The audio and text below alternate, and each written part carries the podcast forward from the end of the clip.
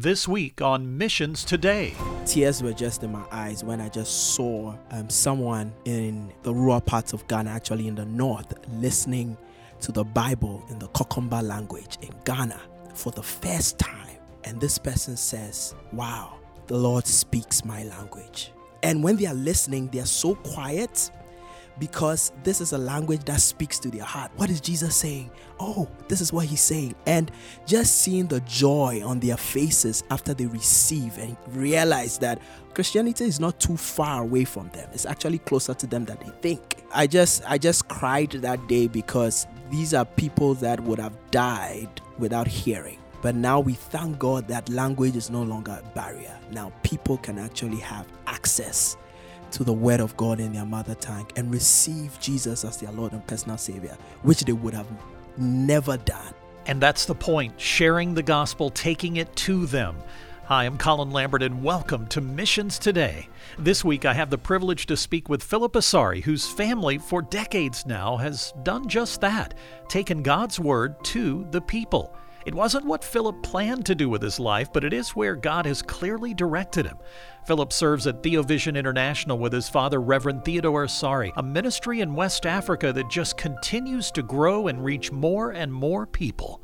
Philip, it's great to have you on the program. Thank you so much, Colin. It's good to see you. Hey, I want to go back to the beginning, early days. We're going to get to what you're doing now, and that's exciting, but I want to go back to those early days. What do you remember as a kid growing up in Accra, Ghana? Oh, Colin, I remember growing up, I never saw my dad at home because he had to be on the field, either recording the Bible, setting up Bible listening groups, reaching oral communities with the word of God. So I was like, Dad, when are you coming home? He'd be like, give me some time. I'll get home. And just he coming home and just telling us lives that have been transformed just by, his sacrifices. And I remember those times my dad would sacrifice a lot, go to dangerous communities, dangerous countries, just to share the love and the word of God to people who needed it. And growing up, I didn't really like it at the beginning, but I grew up to love it because I saw the impact and I wanted to be part of that impact, just knowing that we are on this earth to reach out to people. And that's what my dad actually showed me growing up. Yeah. When do you feel that you began to be impacted in a way where you ever thought about ministry as being part of your life? Was that a thought from the beginning, or were you thinking, I'm going to be a fireman, and then all of a sudden it changed? How did that all come along? Yes. So actually, I didn't want to go into this growing up because I just wanted to have a job somewhere earning money, a lot of money, because I had graduated from college. My friends were having good jobs, and I was just praying about what do I do next? And then the Holy Spirit just told me clearly that go help your dad's ministry. I'm like, what? Why? I want to do something else. I just realized that it was the Lord speaking to me, and I just fell in love with what Theovision was doing because growing up, I was interning there after school. I'll just do some internships at Theovision, and I'm like, oh, it's not that bad, like what I'm seeing or thinking. So I just obeyed, and now I'm with Theovision International. Mm-hmm. As you went through those years of growing up, Dad wasn't at home. You can tell from you even telling the story to us today, though, that you were seeing what was happening. There was that balance of, I want Dad home, but I see where his heart is. Right. What was it about your dad in those days and even now about his passion that speaks to you? So his zeal and passion to reach out to oral communicators is something that has been very, very intriguing to me because he will go all out, sacrifice just to get the word of God to these people. And just the love that he showed to these people and seeing the videos that he takes on the field. And when he brings it back, shows it to us, sometimes tears just go down our eyes because these are people who can read and write. But now when they hear the Bible in their own language, they're like, wow, God speaks my language.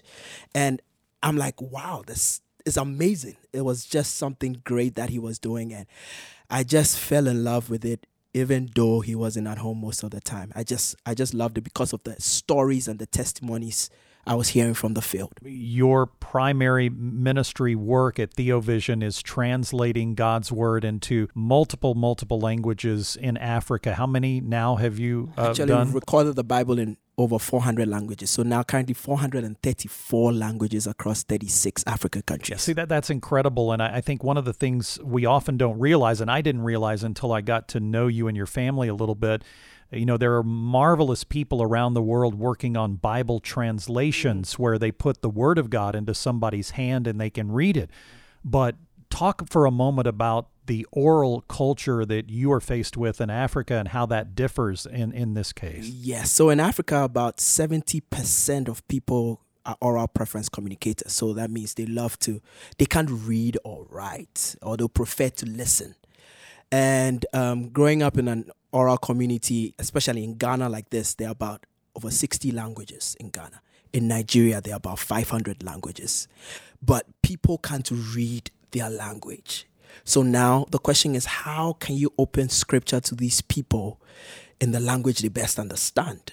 Okay, so that's how Theovision started. We've been recording the Bible. And now people can actually hear God speak to them in their heart language. And people are giving their lives to Christ because they are able to appreciate scripture in a way that is unique to them, in a way that speaks directly to their hearts, in a way that just gets to them. And they just give their lives to Christ. They see that Christianity is not a Western religion, because that's what they thought, that Christianity is a Western religion. I won't follow Jesus because I don't know who he is. He's not related to me. But when they hear Jesus speaking to them in their heart language, it makes a difference. And they just allow access into their hearts. One of the unique things about the work that you all do is that process of recording God's Word in these native languages. And I have just been so impressed over and over again visiting your team, not only just such a small operation and what great things you accomplish with so few people, but the hearts and the, again, passion of these people to go through sometimes very challenging circumstances to get God's Word recorded. First, for a moment, talk about the process of what you do in recording the Bible. How do you find people to do it? Is it dramatic reading? Is there music? What kinds of things happen when you're actually recording God's Word? So we work in partnership with Bible translation agencies. So the translation agencies like the Bible societies spend time translating the Bible. So what we do is we partner with them and then turn these translated texts into audio because people prefer to listen. So we pick the text, we send teams into the language group. So they travel all the way from Ghana to the language group, stay with them, audition readers because the recording is in a dramatized form. So we work closely with the people who actually worked with the translation. We go to them and then audition readers. In some places, we don't get people who can read. We just have one person who can read. So we do what we call prompting. That person will read it out, and the person in the studio would say it after them because they can read. So the process sometimes is tiring if you have a community where people can't read. But if we have places where people can read, we audition them, about 20 to 22 people. We have people playing the role of Jesus, playing the role of Paul, and it's in a dramatized form. So we go in twos, we have a technician, and then we have a director. So the director is the one say, hey, say it like this, or shout, or, you know, cry. This is how we want you to cry or read it. You know, and everything is dramatized. So we stay with them for a month, do the recording with them, and we live with them. We eat their food. We do what they do.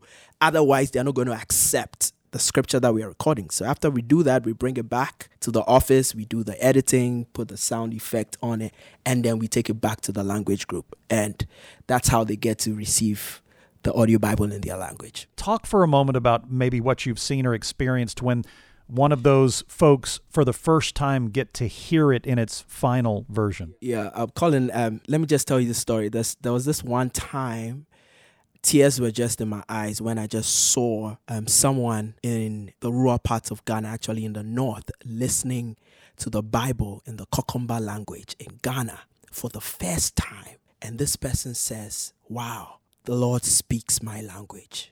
And when they are listening, they are so quiet. because this is a language that speaks to their heart. What is Jesus saying? Oh, this is what he's saying. And just seeing the joy on their faces after they receive and realize that Christianity is not too far away from them. It's actually closer to them than they think. I just cried that day because these are people that would have died without hearing. But now we thank God that language is no longer a barrier. Now people can actually have access to the word of God in their mother tongue and receive Jesus as their Lord and personal Savior, which they would have never done. And we've had so many communities coming together because they are listening to the Bible together. We have marriages coming together. This is the light the word of God is bringing to communities and people around. Yeah, shedding light on the community.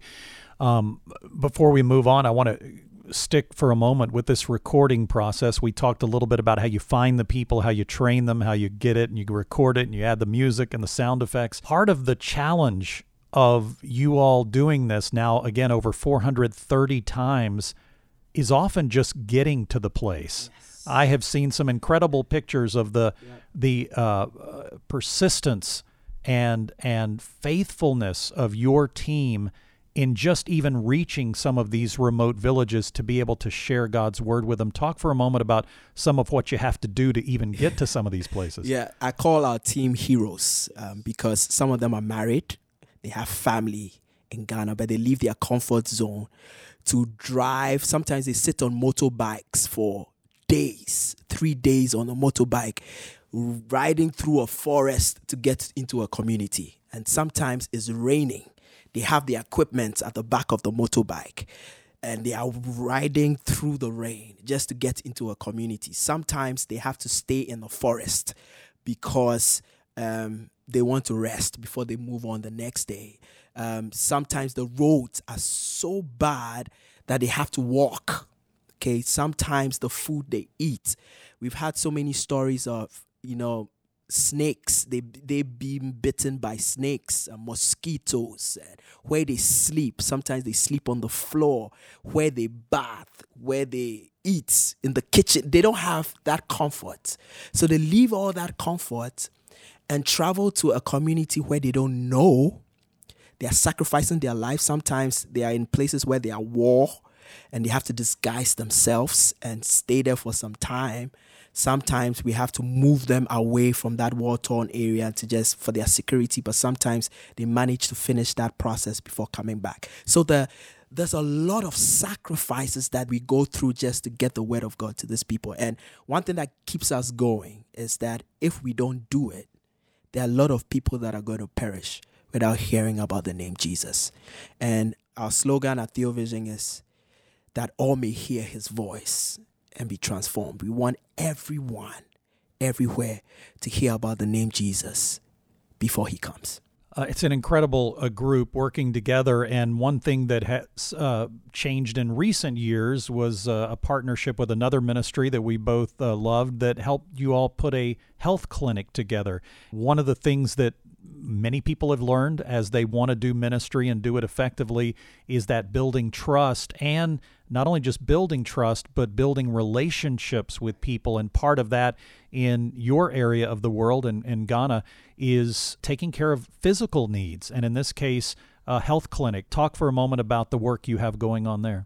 We actually partnered with Reach Beyond, and we started this health clinic that is actually close to the Theovision office, and it serves as a base for our medical outreaches. So after we were taking the word of God to the people in these communities, we realized that we couldn't close our eyes to some of their physical needs. We're taking the word of God there, but these people have drugs that have been with them for a year and have even expired, and they're still taking it. And we couldn't close our eyes to that. So this medical center serves as a base for our outreaches, and we take a whole medical team into the villages. We take our nurses from the office to the community and spend like a week just attending to their physical needs, alongside praying with them, alongside, winning souls for Christ. So it's a massive evangelism trip that we take twice a year, sometimes 3 times a year, just to meet the physical needs of these people so that we show them that the love of Christ is available to them. So as they receive the word of God, they also receive the love. And sometimes it just opens their hearts to receive more, because they are like, oh, these guys are showing me love. I have to follow the person they are following. And that just gives us access to their hearts to reach them. So let's shift now from that, and that's a key piece that's going on. You've got radio stations around as well, and yes. I know that some of that was tied to some of your brother's work at Moody Bible Institute in Chicago. I had the pleasure of working with your brother, Stephen, and obviously through the years partnering with your dad, Theo. But talk for a moment about the ministry and work that your radio stations do. We have 3 radio stations in Ghana, and the whole essence of these radio stations are to reach out to the communities that they are in. We have Bible listening groups in some of these areas, but the radio station serves as a tool to just reach larger language groups around, and also to educate them on health, educate them on stuff that they wouldn't have heard. We do programs on early child marriage, because in some parts of Ghana, people are forced into marriage, which they don't want to. So we use that avenue to talk about that. We talk about health, the COVID, and we just talk about bringing the community together, sharing the word of God with the radio stations. And we thank God for what the radio stations are doing in the parts of Ghana, because now people can be refreshed every day. They put the radio on and they hear someone preaching, they hear a message, they hear the audio Bible in their own language. It's just amazing how they are receiving these stations in these parts of Ghana. Mm. Before we move to the kind of final part of the discussion about you and what your role is and what you're doing right now, you've mentioned a couple of times Bible listening groups, and I want to make sure folks understand what that is. You're recording these recordings, getting the Bible in their languages, but a lot of the villages, especially out in the hinterlands, they may not have a pastor, they may not have a local church, they may not have regular exposure to God's Word. Explain for a moment what a Bible listening club looks like. Okay, so a Bible listening club is like a Bible study where people come together once a week, 3 times a week, twice a week, sometimes the whole week, gather around a solar-powered playback box that has the audio Bible in it, and then they play it. And it's like a discussion. After they play it for about 45 minutes or 30 minutes, they pause and then they discuss, what did you hear? And then they begin to say what they heard. How can you apply this to your life? We have facilitators that facilitate. They don't preach. They are trained to facilitate. So they just guide the discussion. And these people sometimes say, hey, I want to give my life to Christ. So sometimes our team has to travel to these communities, lead them to Christ, baptize them. And so it's just like a Bible study that we have in our churches, but it's in an oral form where they discuss it in their language. So we started our conversation with you as the kid at home, growing up in Ghana. Dad's gone doing ministry, and there was challenges with that, as there always is for kids of people in ministry, because there's just so much to do and so much passion often on parents' parts of living out that commission message, Great Commission, of reaching people with the good news of Jesus Christ. Talk for a moment now about you're working with that. And in fact, tell us about your new position and what you're responsible for, what you're doing on a daily basis. So currently I'm the executive vice president of Theovision International. So my dad, who is Reverend Asari, is the president of Theovision. So in my new role, I'm in charge of strategy and looking at where we are going in the next 5 years, or where we want to get to. How are we going to get there? Working with the various departments in the organization, looking at partnerships and how we can extend our reach across Africa, and looking at great networking that we can use to make sure that everyone everywhere hears about the name Jesus. So that's what I do now, and working on different projects on how we can just make it easy and how we can give access to the word of God into the hearts of people, and allow people to just have the freedom to listen to the Bible and hear about the name Jesus in a way that they best understand. So that's my new role, and any task that my dad wants me to do, I do. So I'm a servant. I call myself a servant. So he says, Phil, I need you to go here. I need you to talk to these people. I need you to represent me here. I say, yes, please. All right. That is what I do at Theovision. That's a good son. That's a good son. Hey, I did want to touch on real quick because it's something we don't see much in America, maybe in an app form like on your phone, but not in an audio form. Theovision also has through the years done such a marvelous job of using cell phone technology to reach people around Africa. Again, if you've never traveled abroad, one of the amazing things about technology is you might find people in a village with no electricity, right. A very primitive setting, and they've got cell phones. And you're thinking, where did they get cell phones? But they've got them. Talk just briefly about what you all, maybe a thing or two you all have done with cell phones to reach people. Okay, yeah. So currently we have a project running with the Moody Bible Institute in Chicago. And what we've done is we've taken the content from Moody Bible Institute, contextualized it, translated it in our local language, and recorded it and put it on a playback device. And we realized that there are a lot of pastors and rural pastors and church workers who are working in church and pastoring churches, but they don't have a base in the Word of God. So we were like, how can we train these people who can't go to Bible school because they can't read and write? So we did this program where we gave this device to these people, and it's like a mobile phone, just a small device that you can put in your pocket. So you can be in your farm, you can be in the kitchen, you can be somewhere, and you're just taking lessons. And the interesting thing is, after every 10 days, there's a quiz that you have to take. So you get a call on your mobile phone saying, hey, this is the Moody School of the Bible. Based on what you listen, who was Jesus' mother in the Bible? If it was Mary, press 1. If it was Esther, press 2.